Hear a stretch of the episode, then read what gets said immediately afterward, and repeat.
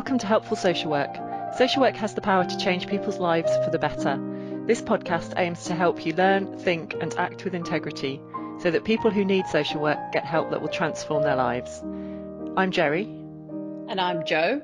And this is our third podcast of our Series 5. It's set about what makes a good social worker. It's recorded in May 2020 and it's going to go out in June 2020. Every month, we're posting a podcast on the second Friday of the month, and this will look at what makes a great social worker. And we started in April with the overall ingredients, and we're now looking at each of the domains of the professional capabilities framework in England. And I've got to say, I'm quite enjoying going through each one of these, Jerry, and, and um, sorting and sifting the differences and the similarities between them. It's a, it's really very interesting and useful.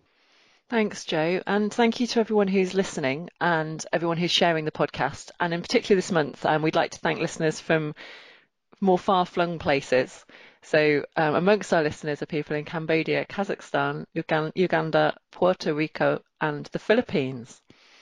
So, please do tell us what you think of the podcast, and you can do that on our website, www.helpfulsocialwork.com, or by commenting on iTunes or Spotify, or on our Facebook page, Helpful Social Work Podcast. We do want to hear from you. So, this domain is about equality and diversity. And we'll start with what the professional capabilities framework has to say about this domain. There are different levels to the framework, so we've decided to home in on the experienced social worker. So this is practitioners who are experienced in their work, um, and that means that there's something to aim for or something to support any social worker, and it really captures the essence of the domain. So, diversity and equality. Recognise diversity and apply anti-discriminatory and anti-oppressive principles in practice. So it goes on to say that social workers understand that diversity characterises and shapes human experience and is critical to the formation of identity. Diversity is multidimensional. We understand that because of difference and perceptions of difference, a person's life experience may include oppression, marginalisation, and alienation, as well as privilege, power, and acclaim. We identify this and promote equality.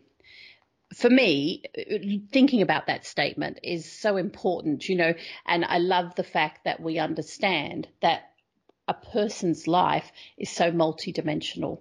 And so, therefore, you may have had a wide range of experience. I think it was last series we talked about identity and talked about intersectionality, which has that wonderful sense of all these different facets of people's character and experience and um, identity kind of interacting with one another to create mm. a really unique person and the need to understand how that all intersects.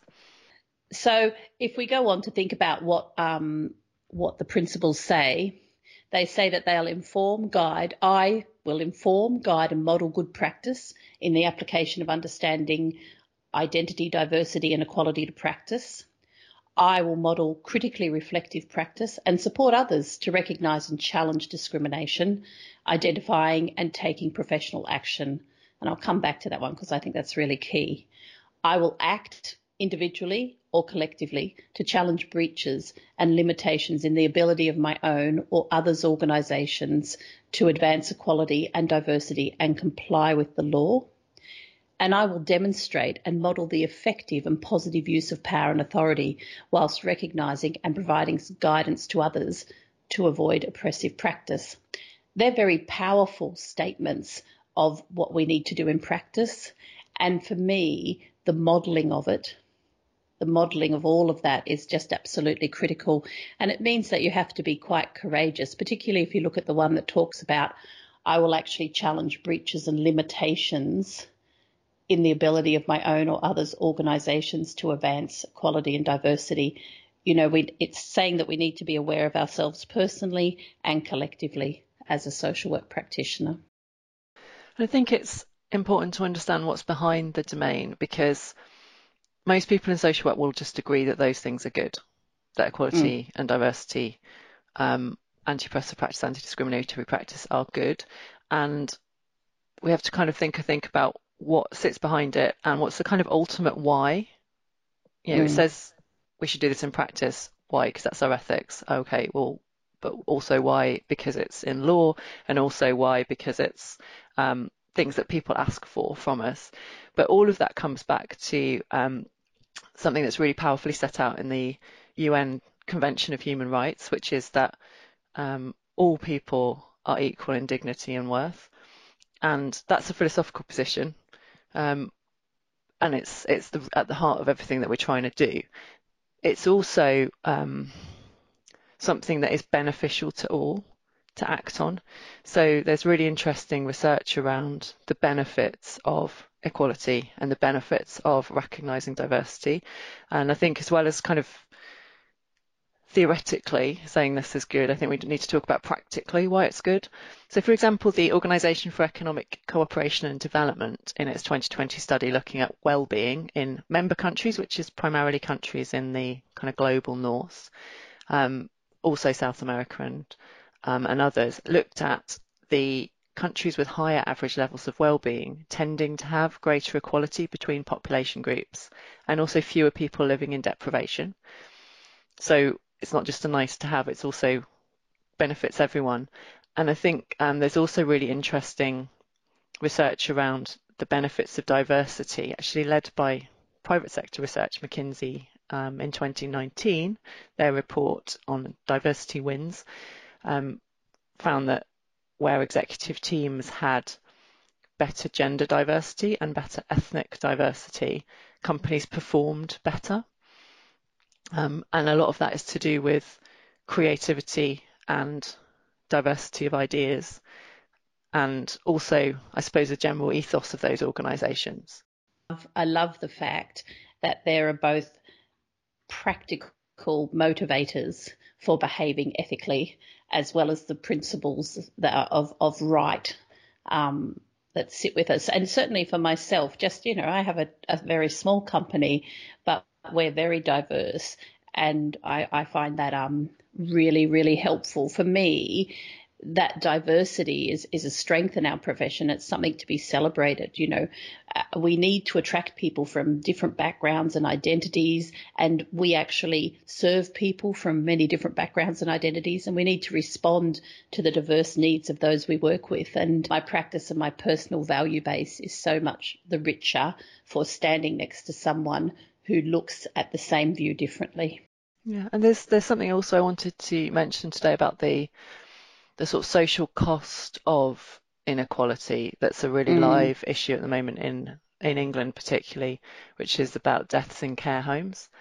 So we we're not only um, getting a lot of evidence of the impact of COVID-19 on care homes and the the number of people who've died, but also evidence of opportunities to um, protect those people being missed because of all kinds of reasons that might come to light, but I think um, linked to a fundamental inequality in regard for people um, who need care and support compared with mm. other members of the population and of I think, social I think care that's right. And we health. could also add there that there's still evidence that, as you say, needs to be looked at further. But there's evidence coming out that there are there are different groups that are affected by COVID um, differently and that the age is one of them, but there's also black and ethnic minority groups.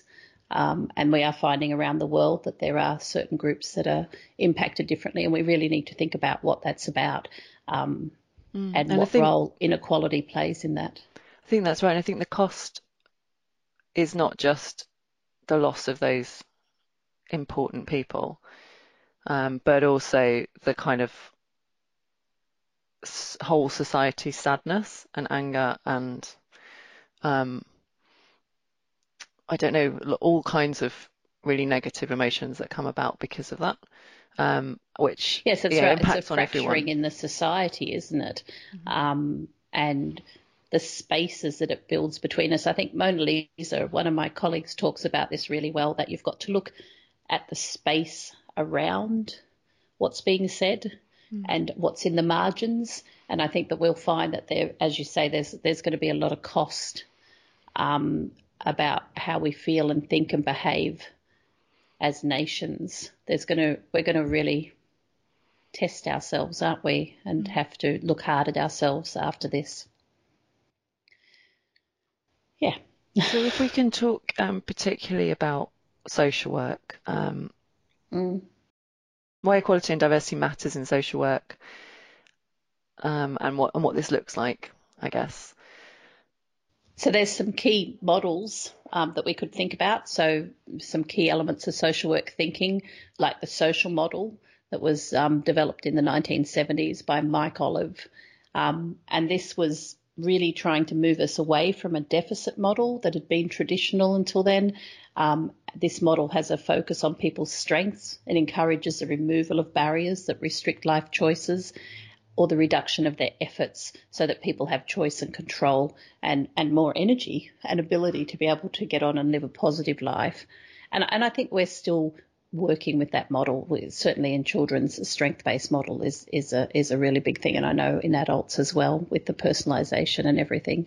Um, radical social work developed in the 70s, and this has remained a strong strand in social work.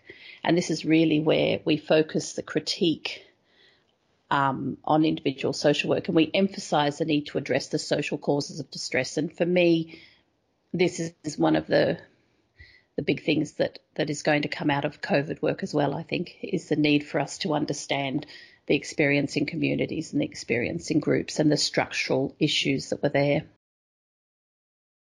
Yeah, and that it's not enough in social work just to work with the person in front of you. You have to think about the whole context, yeah, and and how they fit in. Um, and I think that has been, I think that was lost a bit over the managerial period where we kind of went into really focusing on the individual and uh, focusing on um, outputs, I guess, rather than outcomes. And I think there's been a, a big step back to claim that idea, that systems way of working. Um, and last but not least, of course, is anti-discriminatory practice and anti-oppressive practice. Um, and these both have developed from the 1970s. And the anti-discriminatory practice focuses on actually opposing discrimination. And anti-oppressive practice is more about combating the processes of oppression and exclusion. Yeah, but both of them have this in common of, of the need to look at not just the individual, but also the cultural behaviours and the structural elements. For me, this is all about being very aware of where power is sitting and um, how much you have personally and how much others have and how much structural power there is in each of the systems and how we can access it. So, in terms of what this looks like in practice, I mean, you picked up role modelling, um, and I think that that is where we start, isn't it? It's role modelling a willingness and um, a proactive kind of engagement and um, taking action personally to critically reflect and recognize discrimination in ourselves and in others and understanding not just our biases um, but also our privileges and I think we also need to be really aware that many social workers themselves experience discrimination and oppression so as a kind of collegiate profession we need to be really aware of what's happening with our peers mm. And one of the things that I found helpful thinking about this um, is that we reflect on the way that advantages as well as disadvantages as well as disadvantages are conferred on people uh, and and distinguish between um, positive advantages, which is things that we can share and can spread.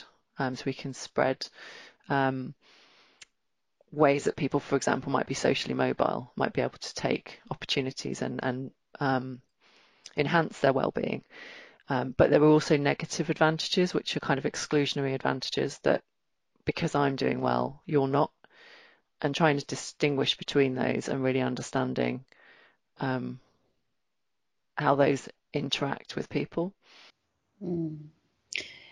You just put me straight into um, the some of the environments we work in and thinking about as as a practitioner how you can experience um, advantages and disadvantages. And also the difference between social workers and perhaps other professionals because one of the things because we work with social care staff um, more broadly it's interesting how many times people will say to me that they feel that social work social workers confer a privilege on themselves that they're not part of. So it just it kind of took me to this conversation I was having with a family worker who was saying, I'm thinking of doing a social work degree because I'm sick of being ignored. Yeah, um, and also yeah. social workers feel that in relation to others, don't they? Yeah, uh, that's. Yeah, I had a really wonderful supervisor when I was a newly qualified social worker, and on our supervision agenda, we always had anti oppressive practice, and she would ask me for experiences. Um, what, yeah, when since last supervision had I encountered oppression? Mm. Um, yeah, for myself or for others, um, where had I sort of observed it, where had it been, with the mm. expectation mm. that it would have been around. Yeah. And I found that so helpful. And I worked in a hospital actually, so all those dynamics of interprofessional and um, you know, staff, patient, mm. patient, client, customer, uh, you know, next of kin, not next of kin, hierarchies in in the whole, you know, all over the place. They all they all were all in play. So actually, it was it was really essential for me navigating that context. But I just think it's a really good practice. And, and that sounds to me like that's something I've never experienced in my supervision, and something that I think would be wonderful to experience in supervision. And this has really sparked off an awareness for me that I think I've been blind to until this conversation, which is about the actual experience of the social worker as a person sometimes of powerlessness or of discrimin- of, of being discriminated against themselves. I've always had the focus on other. Does that make sense? Yes, it does, and I think it's it's all it's the the 360 view, isn't it? Um, mm-hmm. Yeah. Um, yeah, really helpful. Thank you, Jerry. It was Denise Rawlings was her name. Great supervisor. Yeah, well, let's give her a shout out. And from now on, I can tell you in my um, supervision training, I'm going to be require, I'm going to be putting a session in talking about this very thing. Um, and then the, the next kind of big area is taking action, isn't it? And you wrote a really great forward to the equality and diversity training session mm. that we did. Yes, so. yes. So um, I, I was kind of trying to think about what this what it looked like, and so for me it was like. Uh, one of the big struggles for us as social workers is how we open ourselves up to different viewpoints, experiences, and voices in a way that challenges the status quo. And the status quo is part of what works against people being equal and diversity being appreciated and accepted as positive. So once we've kind of achieved opening ourselves up to diverse viewpoints, and we can start to see all the structural inequalities that are built into the systems that keep different people in different places, then we really need to say to ourselves, well, what can I do about it? And I kind of started thinking, well, this action actually requires a really ruthless self audit. Where do we have power? What structures have we put in place in our lives that might impact on others unfairly? How are we challenging and changing organisational and group behaviour? And then how are we challenging and changing our own behaviour? To look at yourself in relation to this topic, actually, you require courage and commitment.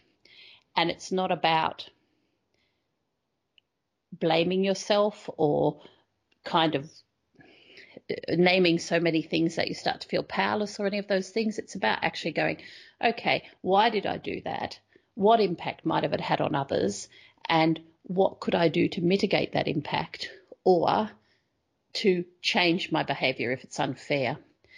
And I think if you're privileged, you need to acknowledge that you're part of the problem and that you can't avoid complicity and injustice while also fighting it. And that comes from um, an article by Matthews 2013. Someone actually always benefits from other people not being treated equally or being excluded. And sometimes those people are us. And I've definitely been in that situation many times in my life.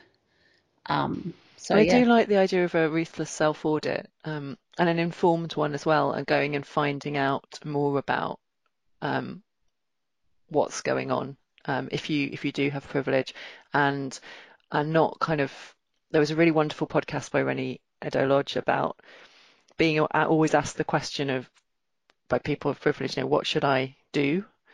and feeling really exhausted um, by that, but also that it's an unfair question to ask someone else. You have to ask yourself that because you know what your power is and what your situation is and what you can do.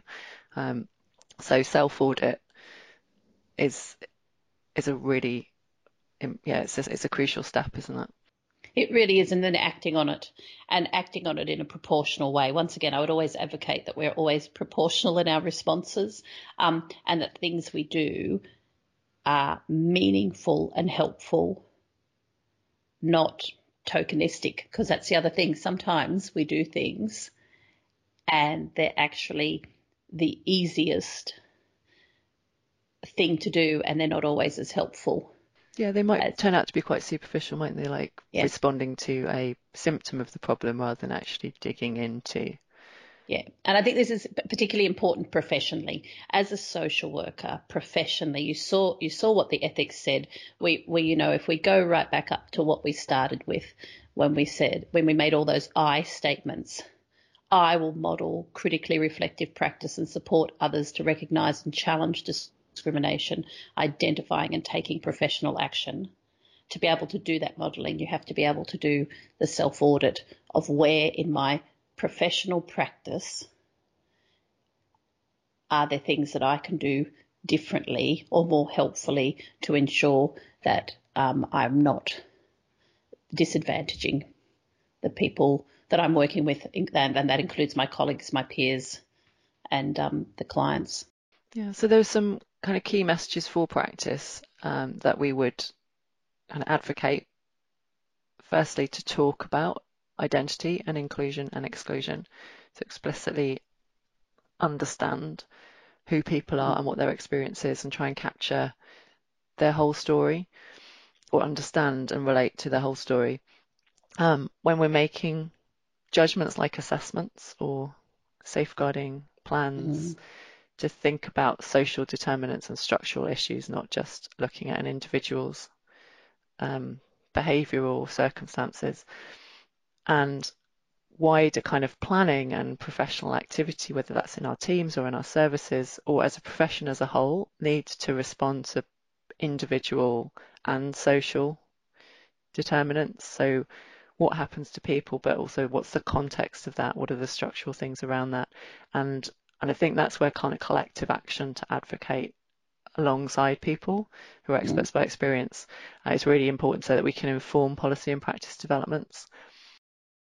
So some things that can help though, and this tool I believe is very helpful, um, and this is the social graces, and they were developed by John Burnham and his colleagues. And if you haven't heard of them, it's worth looking. Um, Burnham 2013 will find you if you look up the development of the social graces. And in there, the graces are gender, geography, race, religion, age, ability, appearance, accent, class, culture, ethnicity, employment, education, sexuality, sexual orientation, spirituality, and something else that we haven't covered there. And the, and the idea with the social graces is for you, first of all, to think to yourself, do I know which, what, what every one of those means and how they're different from each other? And then secondly, which of those graces are most important to you? About you, which which stand up uh, to you. How do other people describe you? And what aspect of your social graces are visible and invisible, or voiced and unvoiced? And if you use the social graces with that um, the window, which is the visible, invisible, voiced and unvoiced, it can be really helpful in your practice. This is about thinking about your closest relationships, um, personal as well as professional, and then thinking about how diverse are the people that you're close to. Um, it was mm. actually used in a in a BASW training day that I was at. Um, what difference would it make if you were close to more diverse people? And then you have the opportunity, once you've thought about that for yourself, to kind of discuss in groups um, what you've learned really, and and what that might mean for your life and for your professional practice. And certainly when I did it, obviously I realised that um, the the people that I was closest to is a very undiverse group. Um, it's primarily relatives. Um, so thinking about how you can kind of expand that and um, again, it's about the window that you talk about having more viewpoints. Yeah, I, th- I think this is so powerful. If you want to start your ruthless self audit, check your circle. It's so helpful. And I thought I had a really diverse circle. Um, and I do if you count lots and lots of Western European people. Yeah, it's worth thinking about. And then the, the last thing is really that, that questioning of yourself. It, it just, we, we need to try to be awake to our behavior as often as we can be.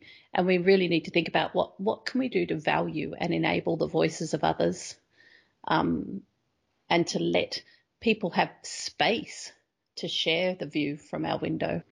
So we have a couple of reflective questions for listeners as well. And the first one is what's your own or my own story of identity? And so you could use the graces to think about that. Mm. And then how do the people that I work with experience identity and belonging? This this was really they're good questions, Jerry, and this has been a really interesting um, podcast for me personally. And everybody out there, keep safe, be well, and you know we're we're thinking of of everybody, I guess, in this in these times because we're still having a really tough time around the world with COVID nineteen. So, yeah, to all of our colleagues, we send our, our best wishes and affection.